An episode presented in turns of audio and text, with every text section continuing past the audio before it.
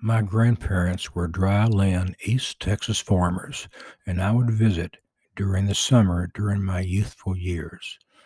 So I've written a series of stories called Grandparent Series. This one is entitled Women of the Church Visit the Farm.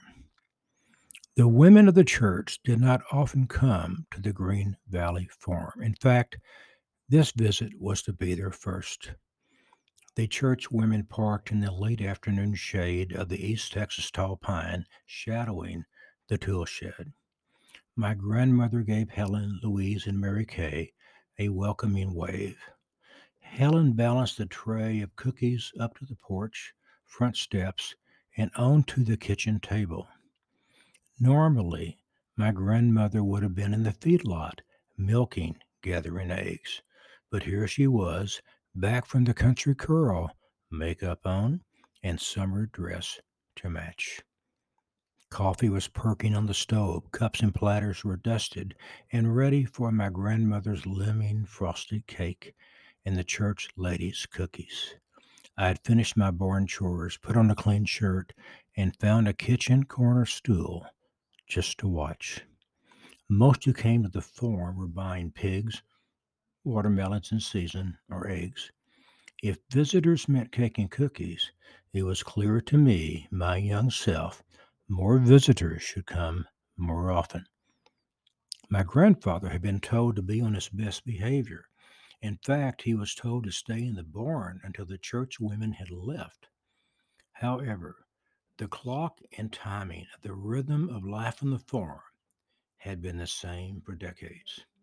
As church talk was ending and cake and cookies were being served, my grandfather's own sweet tooth brought him from milking and feeding Bill the horse for his own taste of cake and cookies. I had watched my grandfather throughout my young life, and I knew that farm life had its own clock. This was not the time for the evening ritual, but for my grandfather, it was, of course. As the women of the church were gathering up Bibles and cookies, my grandfather brought his Sears and Roebuck knot shirt to the sofa. First off came the work boot and socks. Next, the left shoulder strap of the overalls came down. Then, the right strap. He pulled the work shirt over his head, folding the shirt next to his boots as he did every late afternoon. All would be there to put back on the next morning. This nightly ritual of undressing had caught Mary Kay's eyes, who stopped slicing cake and stood staring, knife in hand.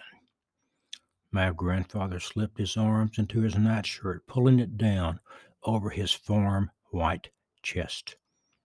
Helen and Louise had joined Mary Kay in the steering. My grandmother was washing dishes until she felt the quiet and turned to the front room and her husband of 45 years.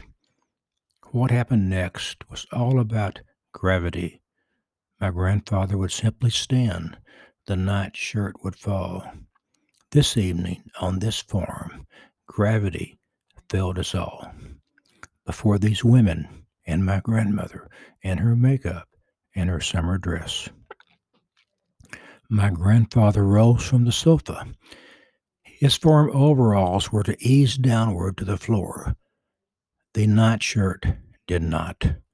Forks in air, explanations of oh no and Mr. Walker brought my grandmother to stand in front of the women of the church as if to protect them from a view already seen by all.